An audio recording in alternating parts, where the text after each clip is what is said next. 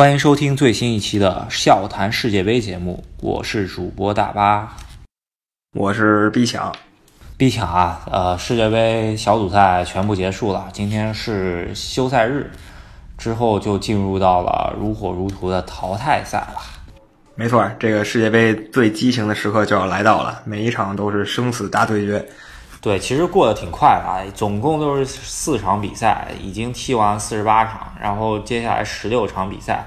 虽然这十六场比赛肯定比前面的大部分比赛会质量高，因为都是强强对话了，但是还是会觉得世界杯应该很快就要过去了。这四年一次一个月，时间还是过得挺快的。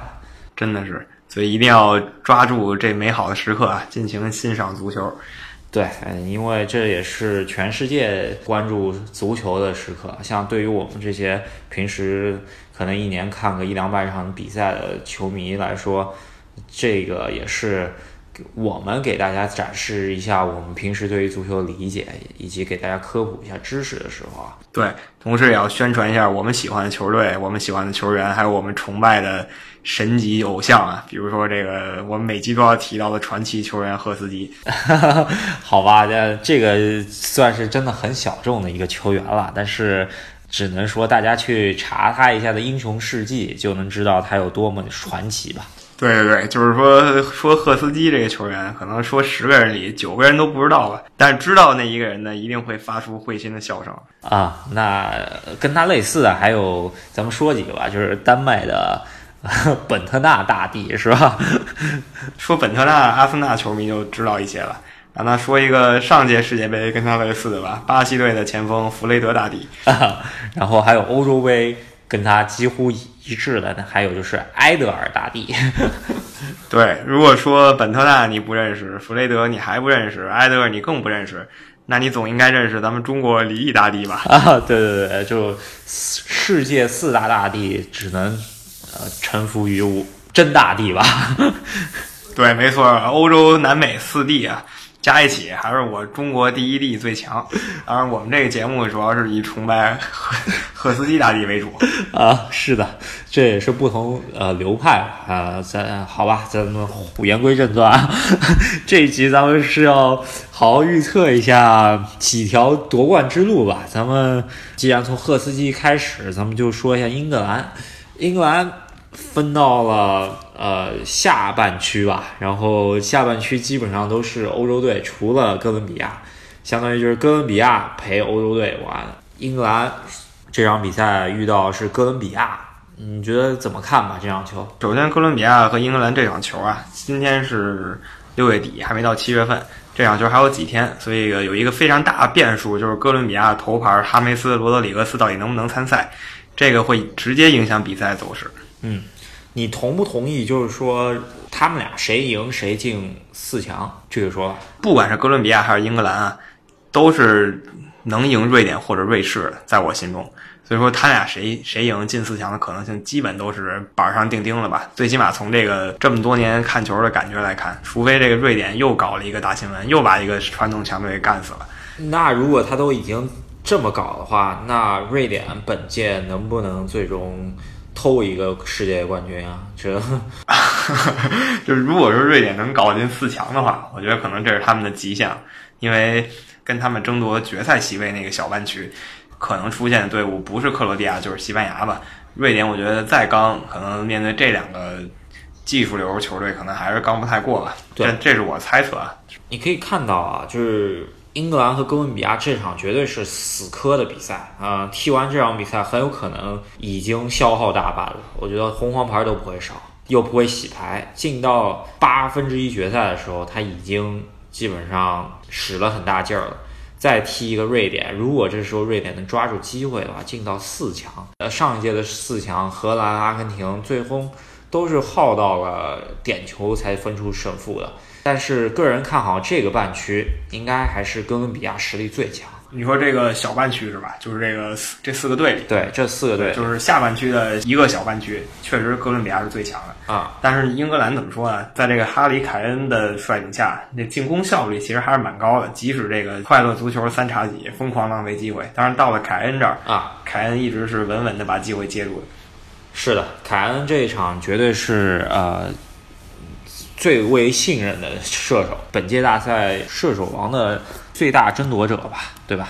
没错，而这两个队都挺靠速度的，哥伦比亚呢更生猛一些，值得期待。对，好吧，那我个人会去到 瑞典和瑞士这场比赛现场啊，虽然是有点失望，本来是觉得是德国的或者墨西哥吧，然后居然出了两两瑞的比赛，那只能看一下，就是说两个注重防守球队怎么去把自己进攻的水平发挥出来吧。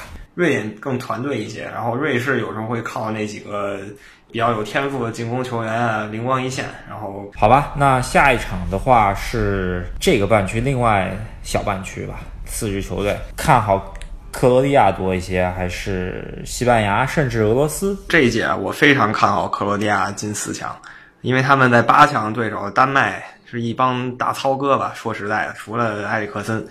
在这克罗地亚的中场面前，丹麦应该是走不了几招的，估计只能被动挨打，根本拿不到多少球权。这是我目前的看法。然后另一边，西班牙跟俄罗斯，别看西班牙是这个拿过世界杯冠军的队伍，那俄罗斯一个主场作战，另一个身体优势比西班牙大多了。感觉那九八这种中锋冲起来，别把那个西班牙的中后场给砸烂了就行。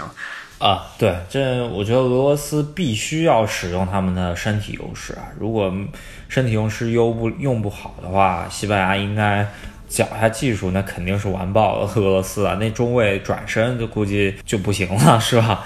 感觉在西班牙面前，俄罗斯中卫要转身转半年，所以就是得走从天上来，我觉得还差不多啊。还有一个点就是那个西班牙这届防守其实不怎么样，葡萄牙进的三个。摩洛哥进他两个，伊朗呢虽然没进他，也让他磕了一壶吧，算是。所以，啊，俄罗斯也是有机会的。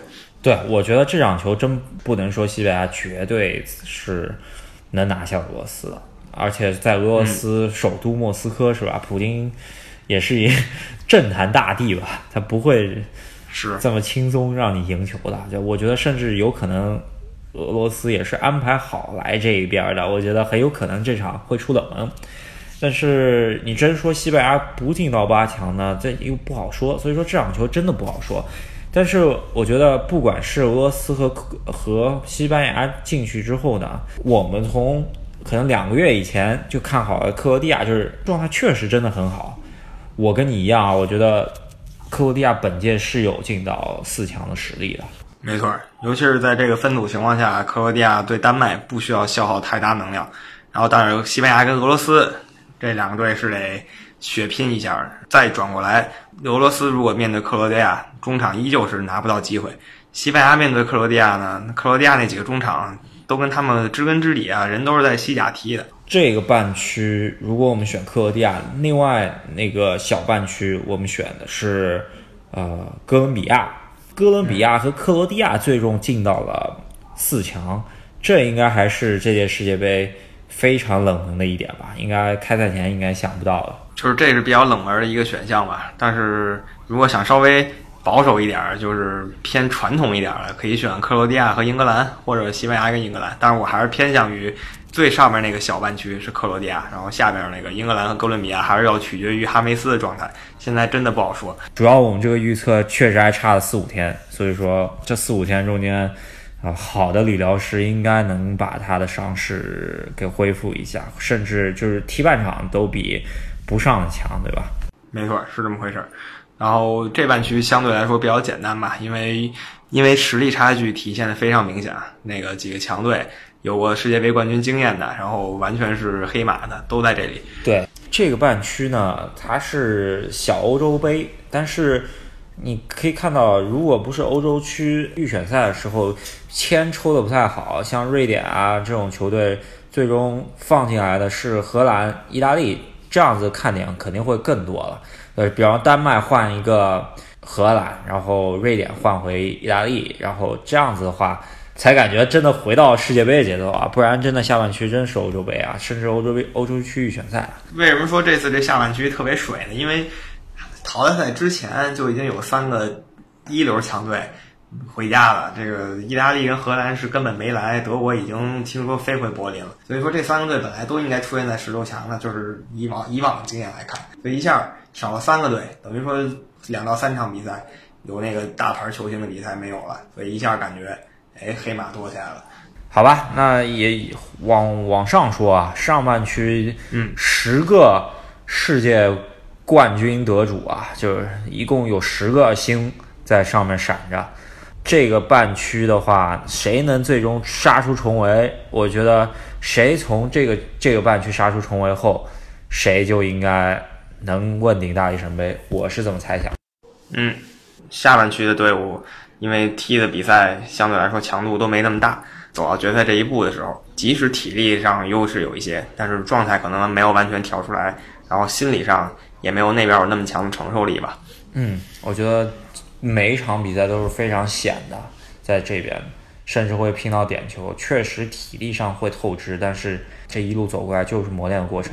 我先说一个大多数百分之六十的阿根廷球迷最希望看到的情况吧，因为我看各种贴吧、各种网友都说啊，阿根廷大难不死，这也够法国喝一壶的。然后梅西大发神威，把法国干掉之后，与 C 罗相遇四强，在谁是天下第一的对决中间把 C 罗干掉，然后进入到半决赛，跟南美死敌巴西在踢一场，然后封神进入到决赛，然后砍瓜切菜，最终问鼎大力神杯啊！啊，你说这个理论啊，还真别说，我两个小时前刚听一个大姐给我讲了一遍，完全一样的思路。据我所知啊，他看球可能刚两周，就是从这届世界杯开始看的，所以我觉得如果哪个老球迷还有这种思想的话，你但你好好反思一下自己看球是不是白看了。首先啊，我们在阿根廷他出现那一期的时候，咱们本来就是看好阿根廷能够战胜尼日利亚，这是为什么呢？因为他连续四届都赢尼日利亚，这不是说就是巧合或者怎么样，他就是踢尼日利亚就是有经验。别说别人了，就罗霍踢尼日利亚都有经验，对吧？所以说我们看好他正好能出现，再出现一步，咱们当时就说了，碰着法国他有可能会输的挺惨的。法国和阿根廷这场比赛啊，我们留到马上要来的这个正式的预测之中。但我先简单说一下，就是阿根廷这中场我们看到了，这个跟冰岛都踢得费劲。你再想想法国那个中场，我觉得一个坎特就够把整个阿根廷中场锁死了。对，我觉得坎特单防梅西，然后其他人就死了，就整个中场就死了。对，因为阿根廷完全倚仗梅西，可能梅西超神的时候坎特防不住，但是最起码整场盯住梅西，坎特体力是毫无压力的啊。然后博格巴和马图伊迪在中场扫荡一下，阿根廷那几个中场我怕是要跪得很惨啊。对，最中规中矩的问鼎大力神杯的方向呢，应该还是法国能够赢得阿根廷。然后战乌拉圭与葡萄牙，其实这两个对手呢，法国都输过，在一零年世界杯的时候输给输给过乌拉圭，然后在上一届一六年的欧洲杯的时候输给过葡萄牙，很有可能法国这一次的球呃就是整体实力呢上升之后能够赢下这场比赛，最终呢跟巴西队那就不用说了，法国队。踢巴西队这这就是克星，对吧？就是每次碰着就对，基本上不被看好，但是每次都能赢，然后进入到决赛，然后能够问鼎。应该百分之十五左右的球迷，全世界球迷是应该都是比较客观的预测，应该是这届世界杯如果说最客观的就是纯理性的，不考虑任何突发事件，不考虑任何那种无法无法预料的事件，法国队夺冠可能性是最大的。对啊，因为整体实力到呃。呃，球员的心态以及球员的年龄构造以及呃打法配合，除了我觉得主教练有时候有点冒进，其他法国真的是完美。小组赛的时候看得出法国完全没在状态，但是依旧是稳稳的小组第一出现了。我觉得这场待会儿留给咱们详细预测时再说啊，简单评一下乌拉圭葡萄牙这场吧。这场我觉得看点很多啊，因为两个队实力没差太远。对他们俩，葡萄牙应该算攻击倚仗一人，防守也是倚仗一人的。然后，嗯，乌拉圭呢手可能现在看着比攻击稳一点，然后但是攻击你如果说他状态突然好起来了，苏亚雷斯嗯已经走上正轨了，我看着像。然后卡瓦尼呢，别这么快了，给苏亚雷斯做做球，别自己来了，就都还行。状态来说，感觉葡萄牙是往下走的，因为他呃上来跟西班牙踢的那场确实很好，后来踢的真不好。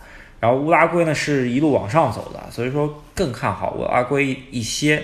这场比赛还是细说，咱们还是留到之后的预测中间。就那我们到另外一半边去说一下，墨西哥和巴西这场球呢也不好说。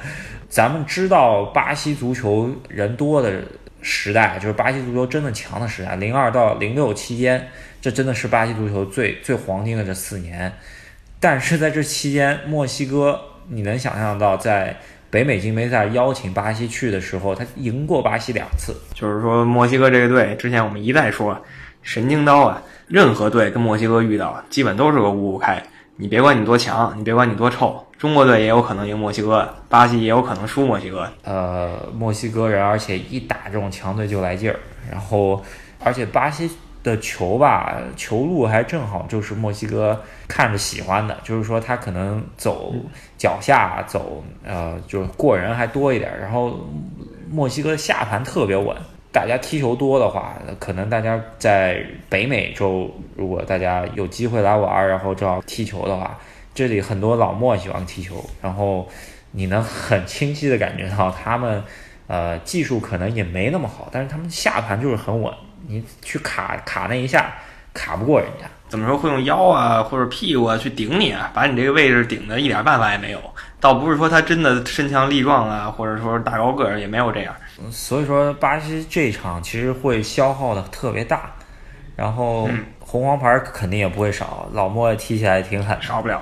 对，呃，但是有一点比较好，就是巴西整体的。步伐呢是往上走，越加越快，然后最终是能调整到好的。然后墨西哥呢上一场崩盘之后，这一场怎么样还真不好说。所以说状态来说，肯定还是巴西胜一筹，实力肯定还是强很多的。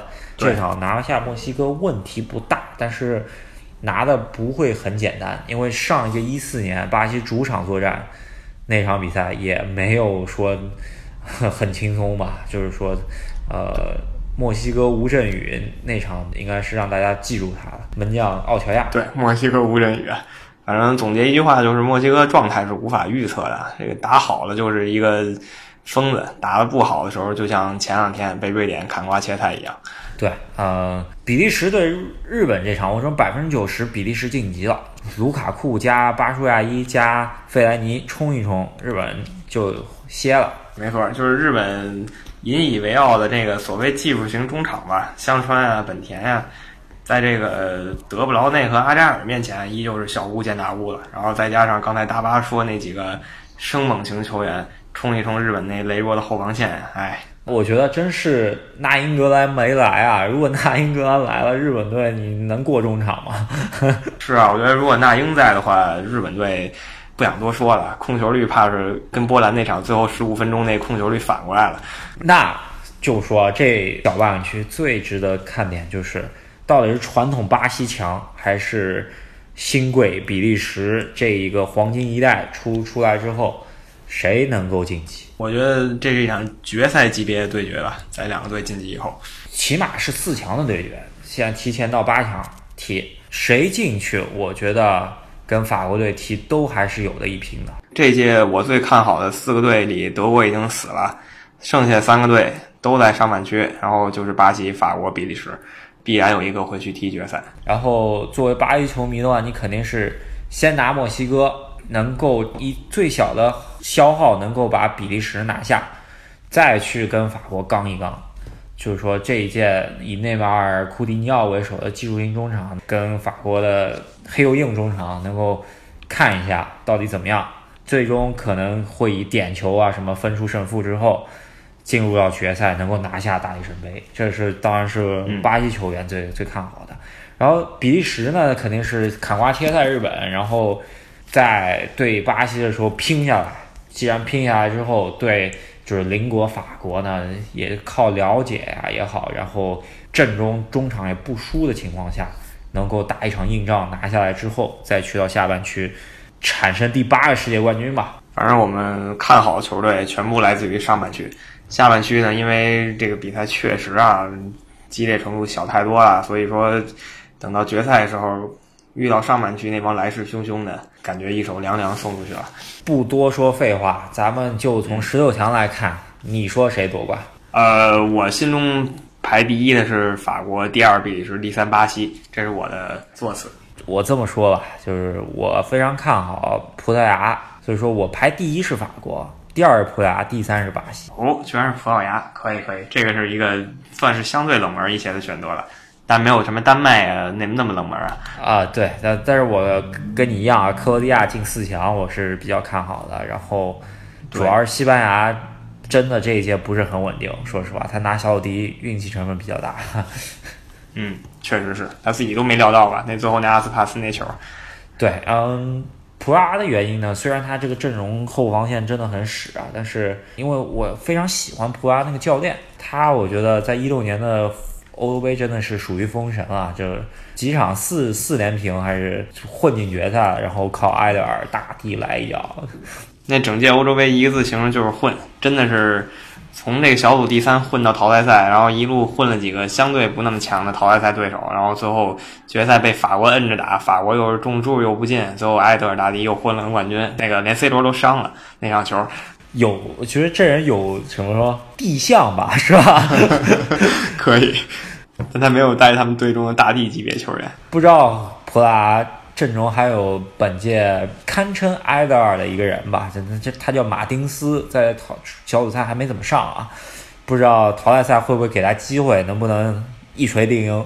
对我们值得期待一下啊，因为马上啊就要看这个葡萄牙跟乌拉圭，还有阿根廷，还有这个法国大对抗，所以我们要做一期详细的预测，对于这两场比赛。